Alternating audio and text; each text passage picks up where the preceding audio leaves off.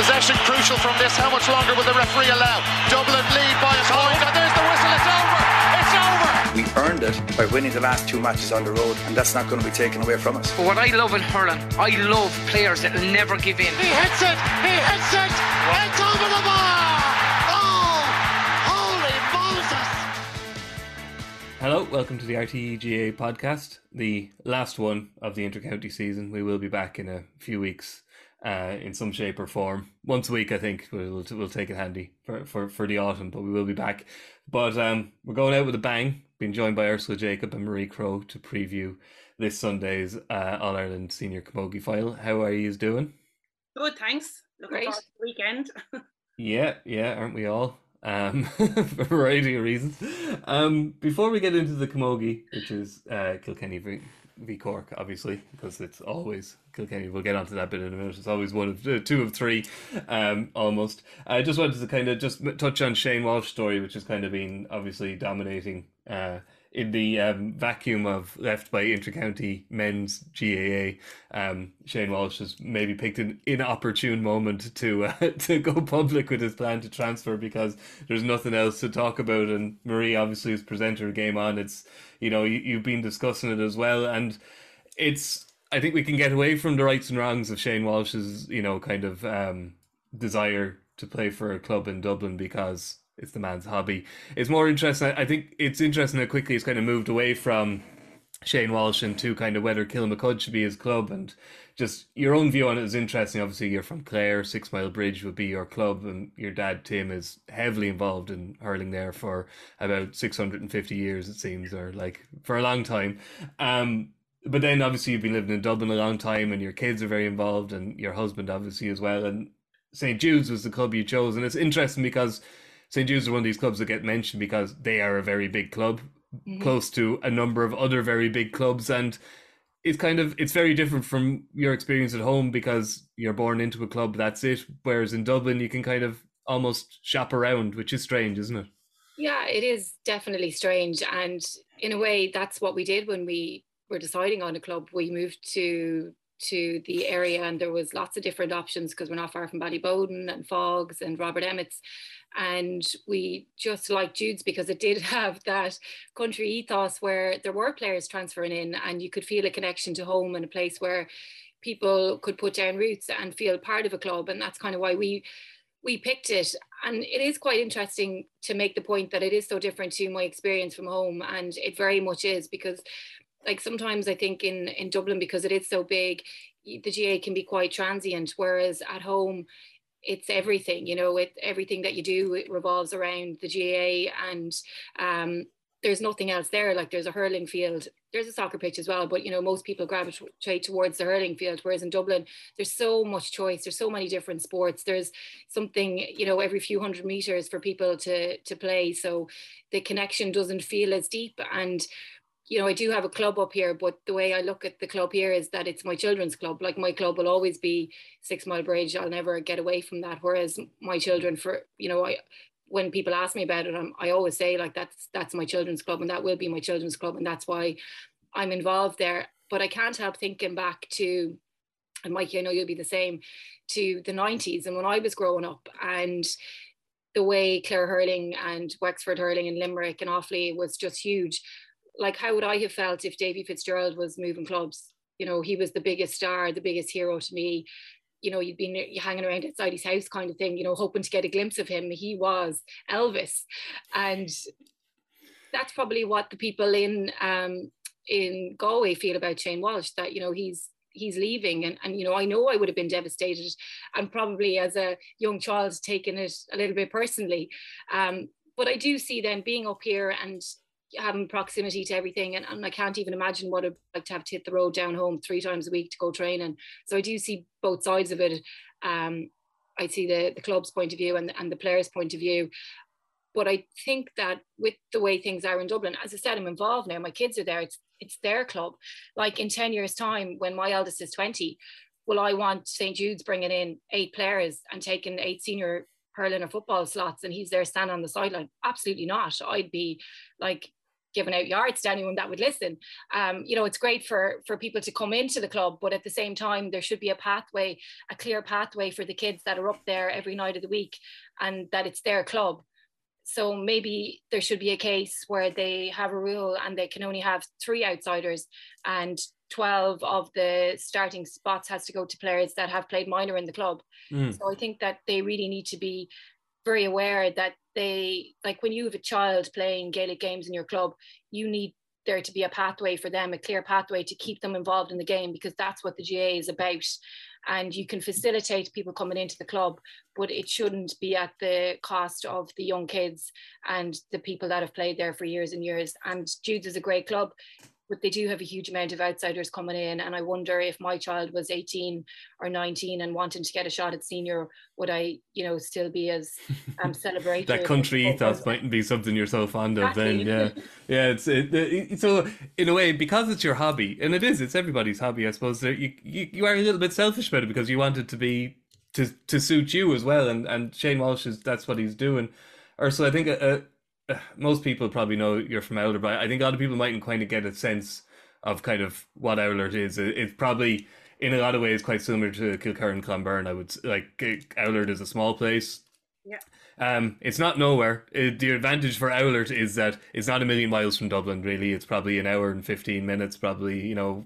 Um, so the chances of you know Liam Dunne or Martin Storey leaving was was not or Jacob was was not going to happen. They weren't that far away, you know. They like from the main center anyway. Um, but like you can probably see the the Kilkerrin-Clonberne argument here as well because because like I don't mean to be kind of uh, cliched about it, but Oulart is hurling and Oulart are in a intermediate hurling semi final, which um they don't get out of intermediate, I'd say you'll all lose your minds. There's actually a chance you're going to come up. I can't believe I'm saying this. There's a chance Oulart are going to play my home club in a county final in a couple of weeks. If if Taghmon-Camross beat Askamore, they could be playing either Oulart or Buffers Alley, two hurling uh, behemoths who are stuck in intermediate. That to me, just like that, that I couldn't have imagined that five years ago. Um, it's crazy that Taghmon could be playing Oulart or Buffers Alley, but that's to the side. So I, I'm imagining you can imagine the Kilkerrin-Clonberne kind of kind of argument here because they are quite so they're they're the West of Ireland football equivalent of Oulart in a lot of ways. One hundred percent, and look at you know, for me personally, I probably uh, I could never see myself playing with anyone but Oulart. Um, as you said, everyone in Oulart, all we do is play hurling or camogie, um, and it's it means everything to us. And we probably take it too serious at times, and it's it's more than a hobby in many ways. But I suppose that's just part of life in Oulart and and what we do. And I think it would be a huge blow to Oulart, whether it's a Camogie team or hurling team, if one of our great players up and left and and started playing with a different club, we we'd probably find it hard to accept. We'd probably uh, try every method in the book to persuade them not to go. Um, like I can see, I, I can see Shane's point of view too. Like I worked and lived in Waterford for all my uh, time, pretty much all my time playing intercounty camogie with Wexford, and the toll of commuting up and down and uh, from Waterford to Wexford, and that was only in around an hour. But if I when I was doing that three, four, five times a week, it does get tiring, it does get exhausting. Um, and I can see Shane's point that if he's in living and working in Dublin, you know, he wants to play in Dublin.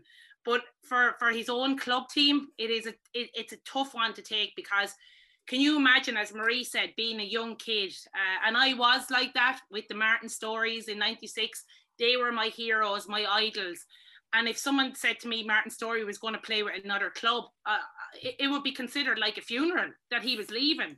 Um, so for those young girls and boys in Galway, it's the exact same thing. Like he's one of the best players for Galway uh, that, that Galway have ever produced. So now for him to up and leave and, and go and play in Dublin is a hard one to take. Um, it's probably turned a little bit messy of a situation, and there's lots of comments here and there. But um, I suppose Shane is looking out for himself. He's trying to see what's best for him, and probably to prolong his career as well. That um, if he's going to be commuting back and forth for intercounty, maybe for the club, uh, he sees it as a, a way to not be traveling as much. But yeah, I'm a one club person. I, I couldn't play with anyone else.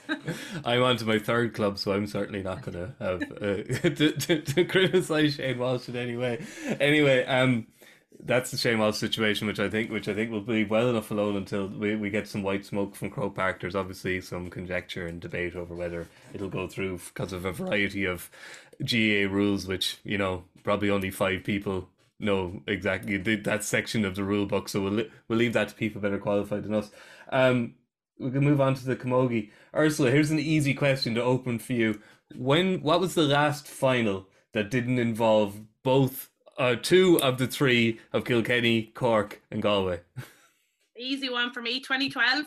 Correct. Wexford 313, Cork 36. Harder question for you, Ursula. When was the last final that didn't involve any of the three of them? I don't think I could answer that one. Um, Marie, 1984, Dublin beat Tipperary 5 9 to 1 4. so we were here, Ursula. I was here last week previewing the ladies' uh, women's football final, and I was very, you know, we were upbeat about this new democratic era in women's football because you know it was Meath and Kerry, and it was novel, and it wasn't Dublin, and it wasn't Cork. Um, Camogie is a little bit away from that. We keep hoping and praying that you know Waterford in particular might kind of make that step up, but at the moment it just seems there's three counties that are head and shoulders above the rest, and it, it doesn't seem to be changing. Yeah, and I don't think it's going to change for a little while to come. Now, credit to Waterford in the semi final. You would have to say they put in a, a massive performance and they really pushed Cork all the way in the semi final. But still, you could you you could always sense that Cork had enough to come back. Uh, they have the experience of playing in Croke Park, the experience of winning an All Ireland semi final. So um, I still felt that Cork were probably going to do it, even though they they they would be very unhappy with their overall performance. Um, but yeah, I think any of us when we were making predictions at the start of the year, we were going to say it was either going to be Galway, Kilkenny, or Cork in the final. Um, and that's just the way it is now. You, you can't take that away from the three teams because they're exceptional teams. Um, they've raised the standard of Camogie too, um, and they should deserve a lot of credit for that because you mentioned Wexford there 10 years ago, we were we won our three in a row. They, like the game has gone to another level since then in the 10 years you know i look at it now and i'm like my god you know the the everything that's required to play intercounty senior camogie has gone to the next level. You look at the backroom teams, the experience that they have in the, in in those teams alone is massive, um, and there's a, a real sense of professionalism, in, in particular in those three teams with Galway, Cork, and Kilkenny. Yeah, um, Marie, it has. Um, Ursula mentioned it there. Cork probably haven't kind of hit their straps yet this year, but they're you can see moments, and, and I think particularly from Kilkenny, who didn't have the greatest kind of spring or, or, or league campaign, but championship, like the standard, and I, I would say particularly Kilkenny, I put down as favourites. Some some of the play from Kilkenny uh, in this championship has been superb, and Cork have shown in glimpses um, what they can do too, but they haven't kind of kind of strung a full performance together yet. But like I don't think anybody can complain. Maybe a few people in Galway wouldn't, but you know the best two teams are in the final, and they are the kind of Camogie does seem to be kind of reaching new heights nearly every year. Yeah, and it, it's quite interesting just the the narrative around Kilkenny. You know that they haven't had a, a great spring or a great league, and they're unbeaten. You know what I mean? They've they've just um, as you said, it's it's the expectation that's around them now, and you know they they feel as well a bit like people have been writing them off at every juncture, and they just keep coming back. Whereas we just another expect... Kilkenny team in the long grass, yeah, it? exactly. we just expect so much from them now, and like even as Ursula said there, like when you look at the the backroom teams, and I was looking at the Kilkenny one like just before we came on air there with like Brian Dowling, Tommy Shefflin, um, and Philly Larkin, like they're names that we all know from growing up as well, you know, hurlers that were um, that have been around and played under some of the greatest manager of all time. So we know what they can bring to a setup. So, and you can imagine as well that they've pushed it on even more and more. And then you look at Cork, obviously, with Matthew Twomey and Davy Fitz. So they're bringing the standards that they have learned from winning All Irelands into into Camogie setup. So they're pushing it all the time.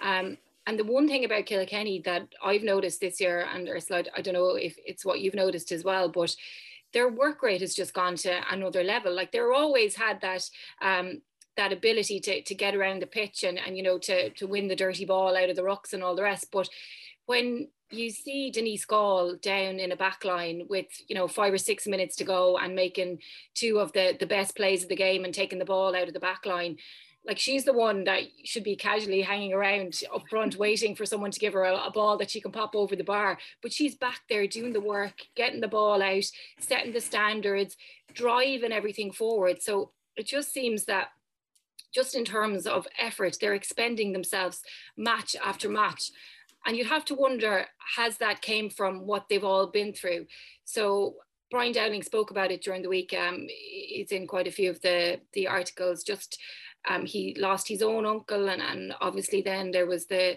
the loss in the Shefflin family, and he spoke as well about a few of the players losing grandparents, and you can see that there is this togetherness about them. They're like a unit. They see you see somebody in danger, they're back there, they're helping out, they're they're doing what they need to do to lift each other all the time. And for me, that just seems like they have something special about them this year, and it's that they really are going to to die for each other on the pitch. It seems like. Yeah, is that what you mean, Ursula, when you say that what's needed now to be an intercounty camogie player has just gone through the roof? You didn't want to, you didn't want to do that kind of Denise Gaule stuff, was the the tracking back, the kind of winning dirty ball. Anyone saw me in the full back line they took the field fairly quick. But look, I'd agree with Maria on that. Um, like Denise is a phenomenal player. Like you look at it, things weren't going overly great for Denise in terms of maybe some of the frees she was taking. Um, even she had a couple of shots from open play. But her, as Marie said, the most impressive thing about Denise Gaule in that semi final, and even Julianne Malone, uh, they were the two half forwards for Kilkenny. The, the amount of ground that they covered on that pitch uh, in the semi final, they were back in the defence. And then the thing about it was they were still able to find themselves in good positions to get get into the scoreable position. So like Julianne Malone again for me, who's a massive player to have back for Kilkenny. She got four points from play, but I was so impressed with how she was tracking back. She won a lot of possession on her own half back line and then carried the ball, had that kind of um, leadership in her and kind of determination as well to say, look, I'm going to take individual responsibility here. I'm going to take on my player. And she's such a key player to have back for Kilkenny because she's been out for three years between travelling and injury. Um, and she's such a big player to have back, considering Kilkenny are down, you know, a third of their third of their team from last year. Mm-hmm. Like you look at it, like and Kilkenny have been written off all year, but you can you can see the justification in some ways for it. Like they've lo- they haven't got Megan Farrell, they haven't got Davina Tobin, Colette Armour, Kellyanne and Aoife Doyle. That's a third of their team that lined out last year against Cork in the semi final. So for any team to lose a third of their team and still make it back, and as Marie said, probably playing their most impressive camogie mm-hmm. um, of the year, and they're peaking at the right time as well, um, is really, really impressive. And they deserve a huge amount of credit for that too. Yeah, it was Marie. It was uh, on on game on the Dublin manager Adrian O'Sullivan who kind of yeah very much favouring Kilkenny on Sunday and but the argument he made is kind of what you're both saying there is that you know previously you might have thought you know tie up Denise Gaule and mm. you'll kind of you'll stop Kilkenny scoring um in recent years obviously um that's no longer the case. He said we did a good job on her. You know, we, we, we kept her quiet, and then it's the likes of Julianne Malone and Katie Nolan, Miriam Walsh, and the rest of them. Like like they have six forwards, which is I don't mean to denigrate other teams, but in Camogie to have six scoring forwards, it's not it's not that normal, and um, it's a serious weapon to have, obviously.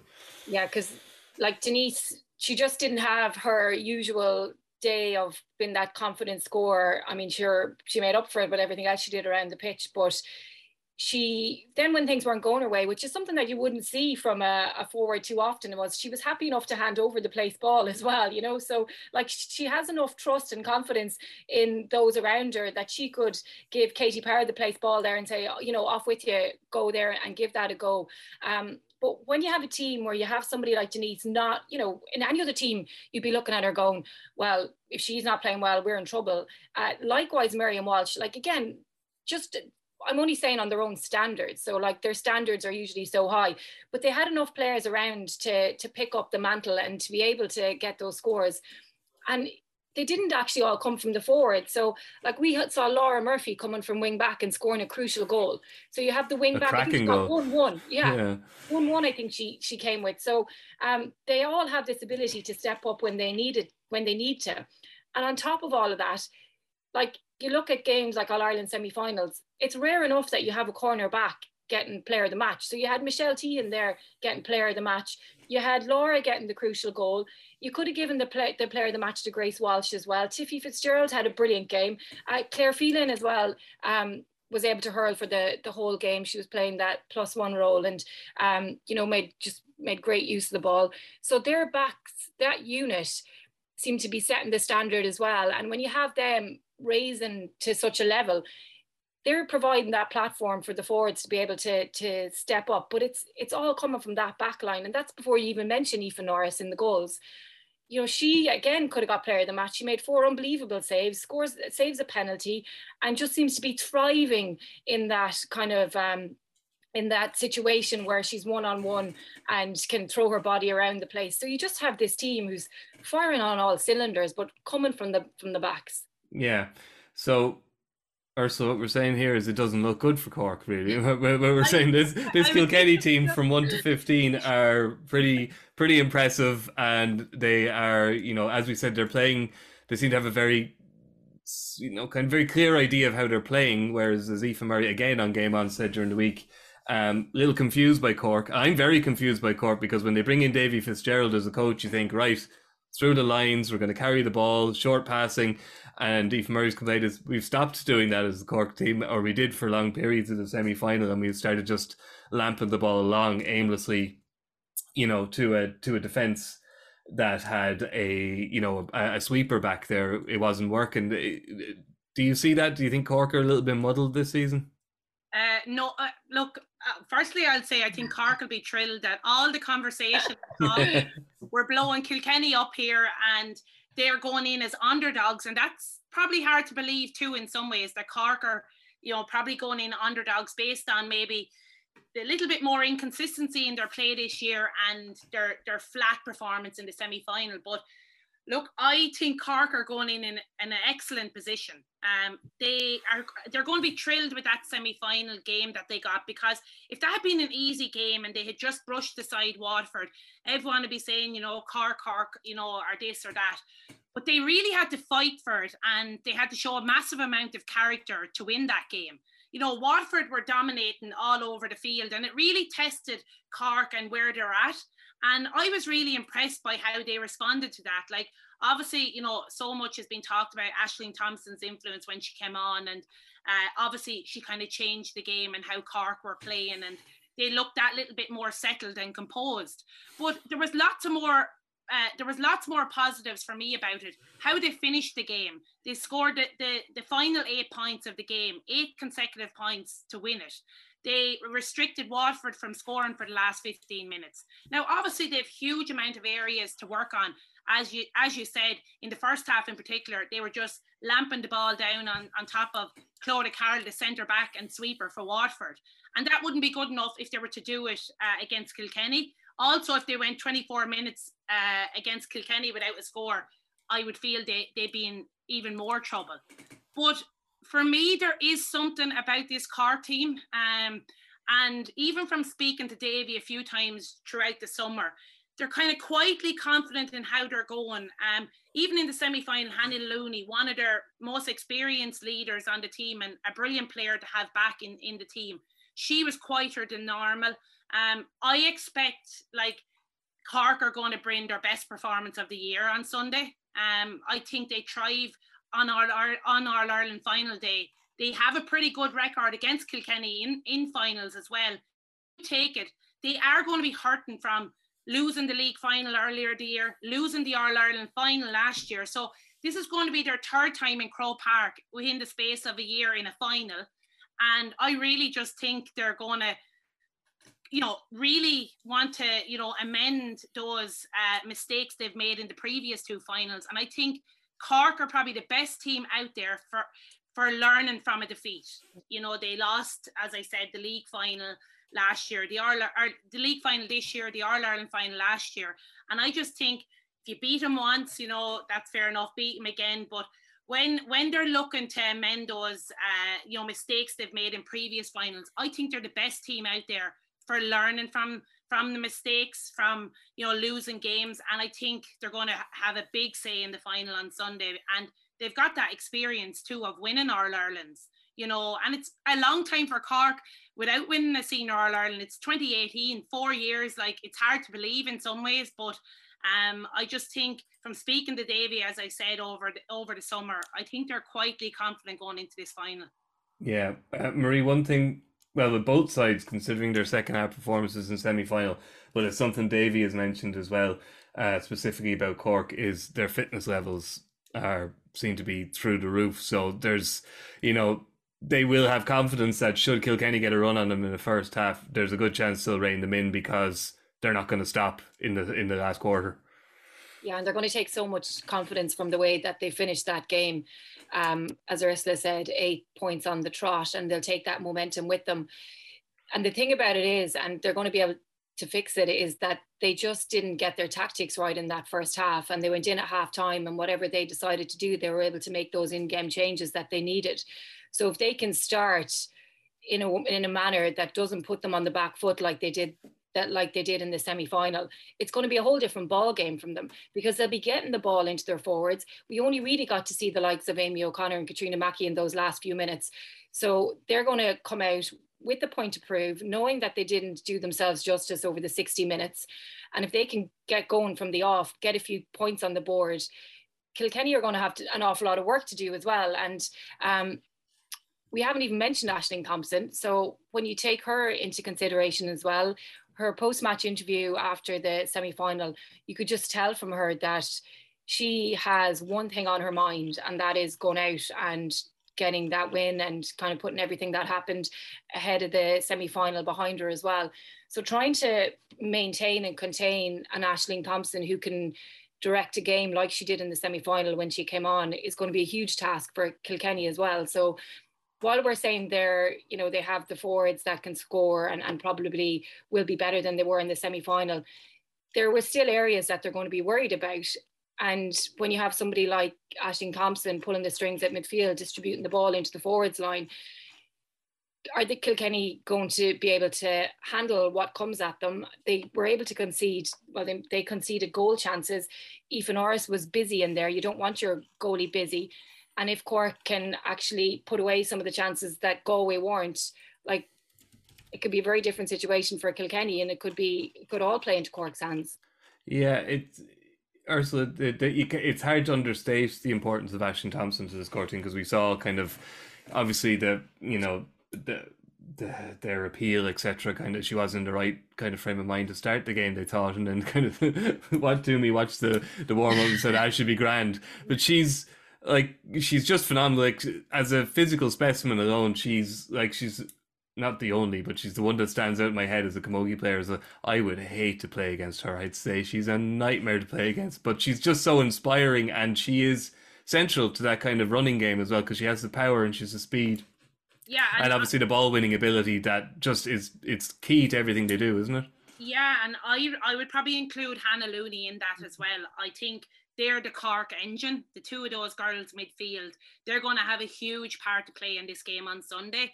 And it's one area I'd worry a little bit for Kilkenny because they, they really, really need to get their matchups right on both Ashling and Hannah. Um, because so much goes through Ashling and Hannah in midfield. Like Ashling, I think will at times kind of sit in front of the half back line to protect offer that protection because Laura Treacy does like to sit back and kind of keep it nice and tight in front of the likes of Miriam Walsh. And then you've Hannah Looney, um, who is so athletic. She brings that kind of experience from playing football as well and loves that kind of overlap and play where she gives a pass, she runs off the shoulder and receives a pass.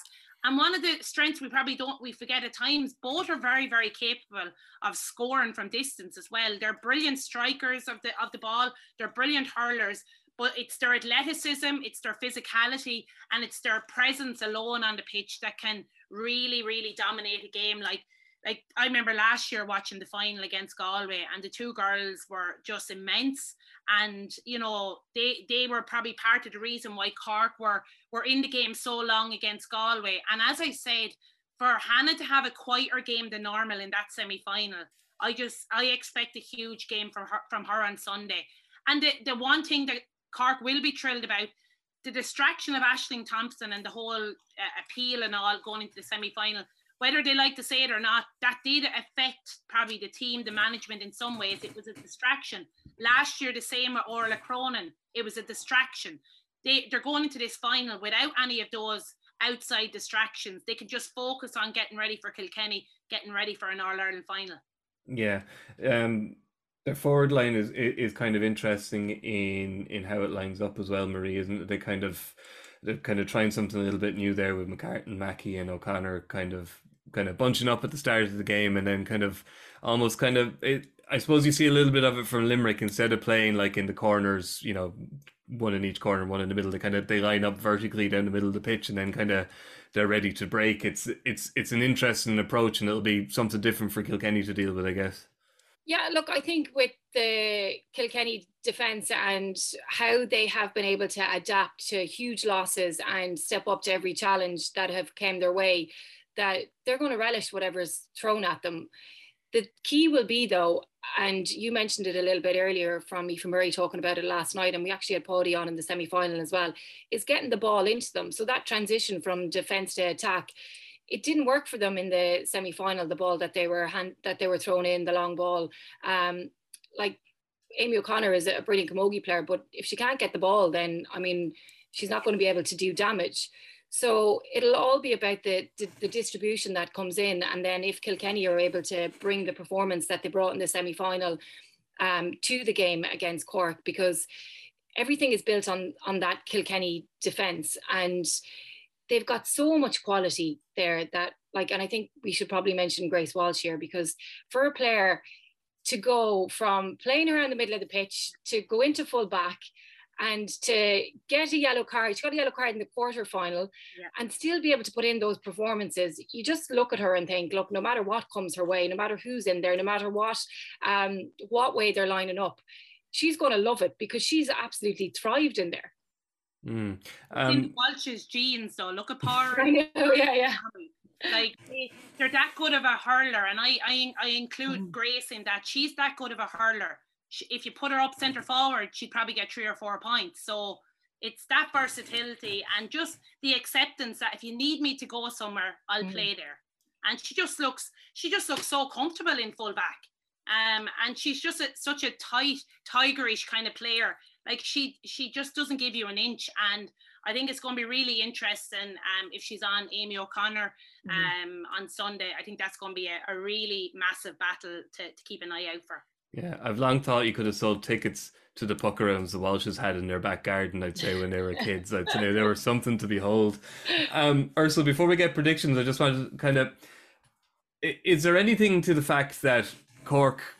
I'm kind of confused by the fact that Cork and Waterford were in the same group and then ended up playing each other in the semis, and same with Galway and Kilkenny.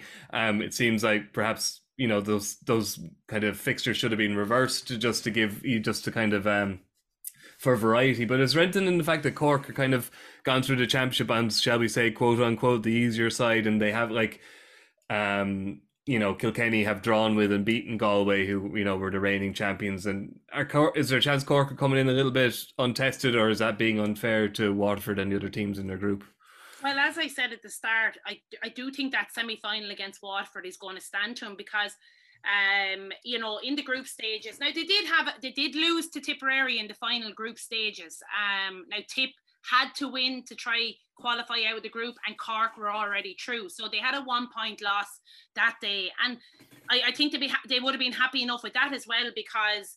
They, they were able to try out some some of the subs, try out some of the you know different positions, um, and I I did feel because of their flatness in the semi final, they were probably going in a little bit cold into that semi final against Waterford. Whereas you turn, look at the other side, uh, Kilkenny, you know, drew the final group stage against Galway. Then they had the momentum and the kind of confidence they took from the quarter final win against Dublin. So you would say that yeah, maybe the momentum has been going with Kilkenny in the last few games. But as I said, that semi final against Waterford for me against Cork um, is going to stand to Cork big time because there was lots of positives there. But like Davy Fitz is someone who loves having something to work on. Um, and they have loads to work on. But I, as I said, I think Cork are the best at at learning from those mistakes. And no doubt there's been some harsh words said in the last week or so about where they need to pick up underperformance. So um, yeah, you would say maybe Kilkenny have had the last few games where um, it's been tougher, but um, look, Cork in a final, I think anything could happen. Uh, I have to ask you who's going to win now, Ursula. It sounds like you're got you're you're slightly torn on this one. Um, it's it's not that I'm I, look. It, I probably am slightly torn. I've probably changed my mind a few times. Um, but for me, and even though I have such admiration um and respect for Kilkenny, and I've probably written them off all year, um, and yet they're in an All Ireland final. I felt it was going to be Cork and Galway, and I just felt when you lose four or five big names on a team, I, I couldn't see how they were going to get to a final. So, uh, you know, I, have such respect for them for how they're here in the final. And in no shape or form do I think it's going to be an easy win for Cork or a handy win. I think it could come down to a moment of magic, like we've seen in a few of the previous games between these two teams. Look at last year's semi final. Cork only won it with Linda Collins in the second or third minute of injury time. Look at the 2018 All Ireland. Orla Cotter got a last minute free to win it. The 2017 All Ireland between the two teams, Julia White got a a point to win it. So I think it's going to be a low scoring tactical battle between two teams. Um, I wouldn't be surprised if there wasn't even a goal in the game because both defences are so, so tight. But for me, there's something about Cork. Um, and Kilkenny will probably be thrilled that I'm, I'm tipping Cork on this one. But I just feel that Cork get it right more so than often on All Ireland final day. And I just, I feel that they're going to probably bring their best performance of the year on Sunday, and um, it's going to be a close, close game. And I think, as I said, I wouldn't be surprised if it was if it was a draw, but I'm tipping Cork. Okay, Marie. Well, now we know that it was Ursula that was writing Kilkenny off all year, so they were right to be uh, saying it and to be annoyed. she was the one fertilizing the long grass. Yeah, exactly. Well, they can um, because they're in the final now. So. Yeah. I'm going to go with Kilkenny uh, just because I feel that there's just something about them. I feel like they're almost playing for more than the match. And, you know, I, I mentioned it earlier about all the tragedies within the, the camp this year and, and how difficult it's been, but they seem to be really relying on the sport, the game, the training, the matches to get them through.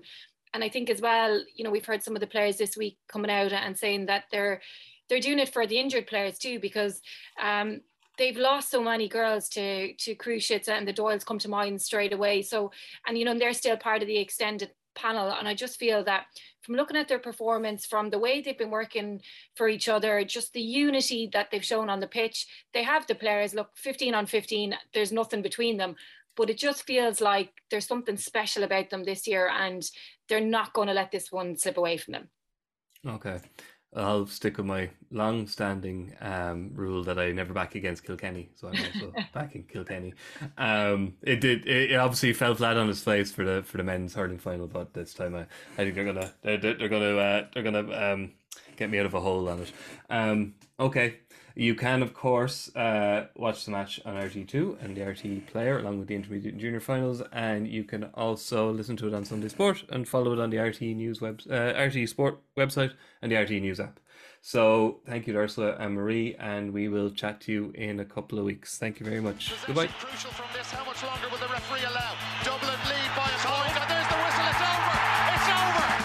Earned it by winning the last two matches on the road, and that's not going to be taken away from us. But what I love in hurling, I love players that never give in. He hits it. He hits it.